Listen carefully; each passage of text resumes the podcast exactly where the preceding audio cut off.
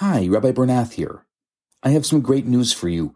My popular four week course, Kabbalah for Everyone, is available right now for free for the next 50 people who download it. All you have to do is go to www.theloverabbi.com, scroll to the bottom of the page, and you're going to see the download button right there. In this course, I talk about the Kabbalistic secrets to relationships, to wealth, to happiness and balance. This special offer has been dedicated in loving memory of Ellie Dorfman. I look forward to hearing from you and hope you enjoy the course. Now on to today's episode. Hi, I hope your Shavuot was as meaningful and uplifting as mine. So Shabbat is just around the corner and so is our weekly inspiration. Here's a challenge for you. I want to fill this room to its entirety. Any room. I don't care how we fill it. I just need a substance that will fill a room to the max. You can suggest balloons. That would be awesome and fun. You can suggest bouncy balls that would really maximize every bit of space. The catch is that it has to be something that this room will actually contain. For example, water won't work. So think about it for a second. What do you think would fill a room to capacity?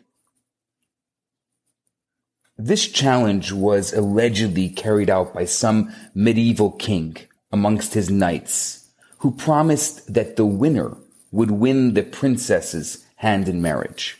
One brought straw, another brought dirt, and the last one came to the palace with nothing but a small candle in hand. He entered the room, lit the candle, and immediately every inch of space was filled to capacity. A clear winner. The challenge is for us to fill each inch of space we possess. And I don't mean with cotton candy. Let me explain what I mean. This week, all around the world, in synagogues and shuls, and even in Jewish homes, everywhere, we're going to be reading the Torah portion called Naso. It's got a fascinating story, and I want to share it with you.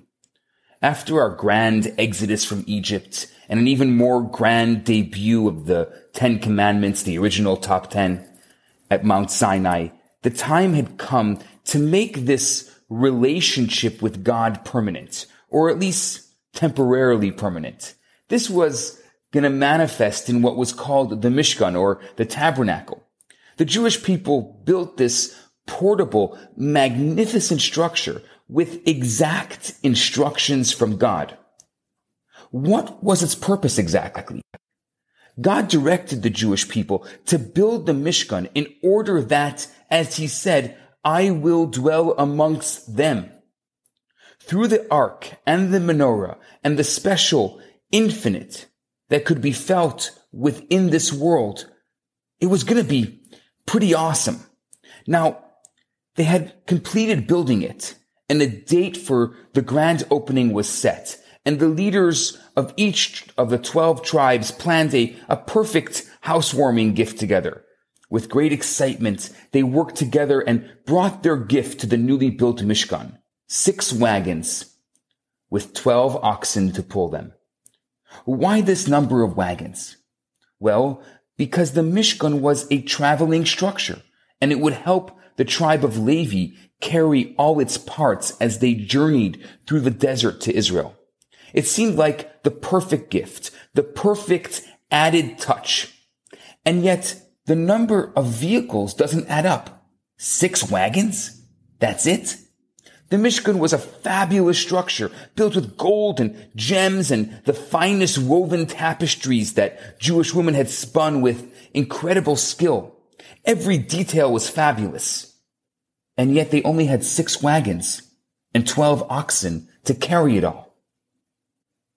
One answer given is that those six wagons were actually given by Moshe, by Moses to the tribe of Levi. And when they loaded them with the beams and parts of the Mishkan structure, it all miraculously and perfectly fit.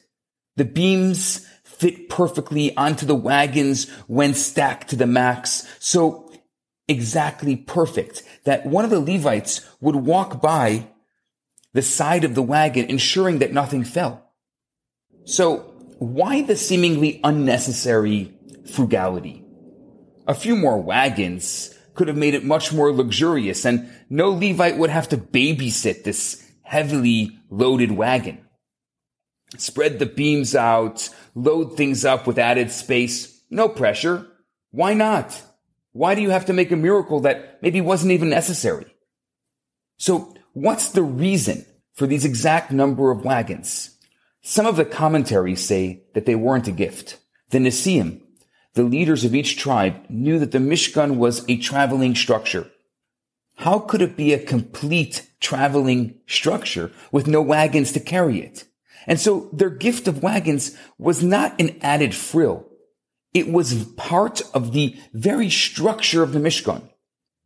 If so, the wagons had to follow the same criteria that every other part of the Mishkan did. Their fullest potential had to be utilized. Yes, the Mishkan was magnificent and it fit for royalty. Yet at the same time, every detail was exact. No material was wasted. Nothing was built just because or carelessly. Every material was used to its fullest potential.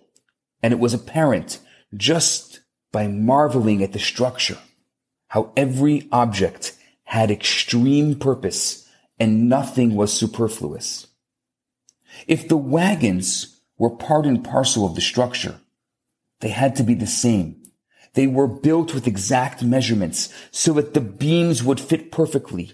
Each ox on its strength and ability would carry what it was fully capable of carrying. The message in all of this?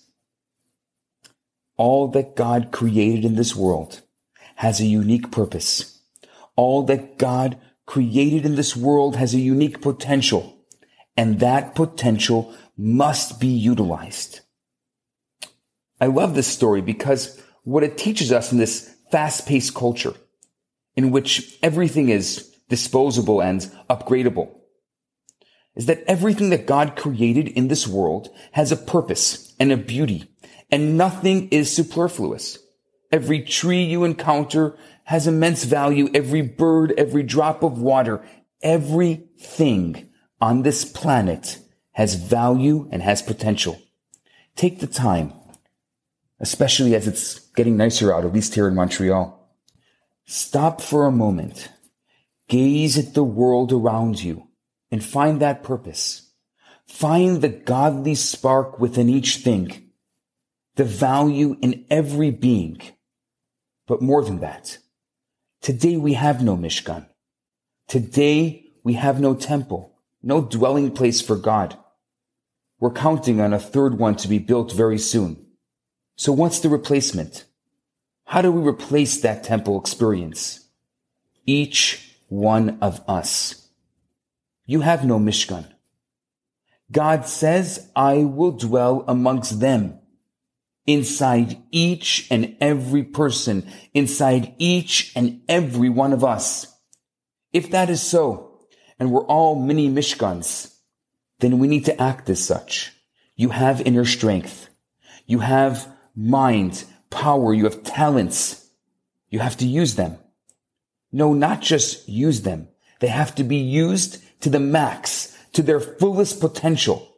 Have you tapped into the inner strengths you have? Have you truly used your inner strengths fully?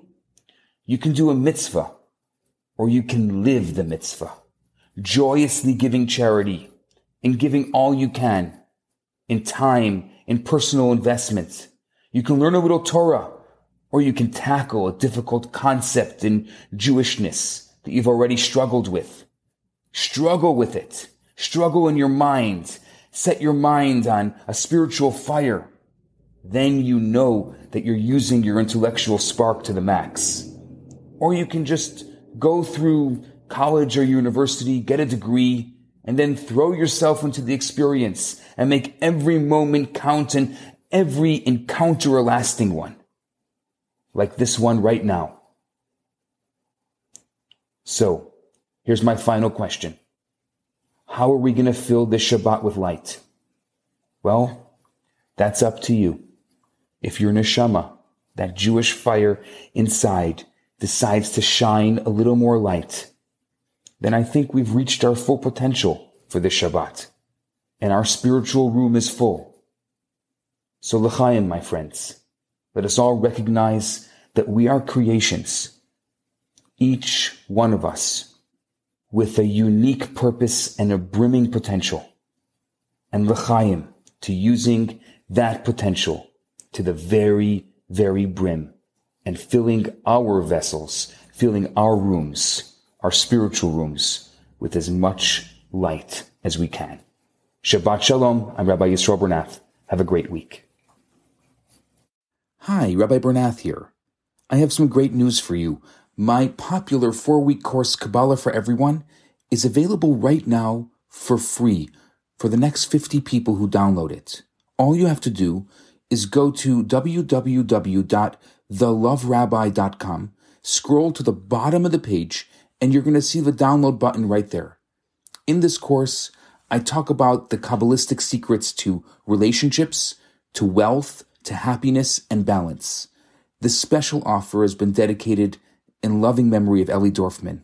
I look forward to hearing from you and hope you enjoy the course.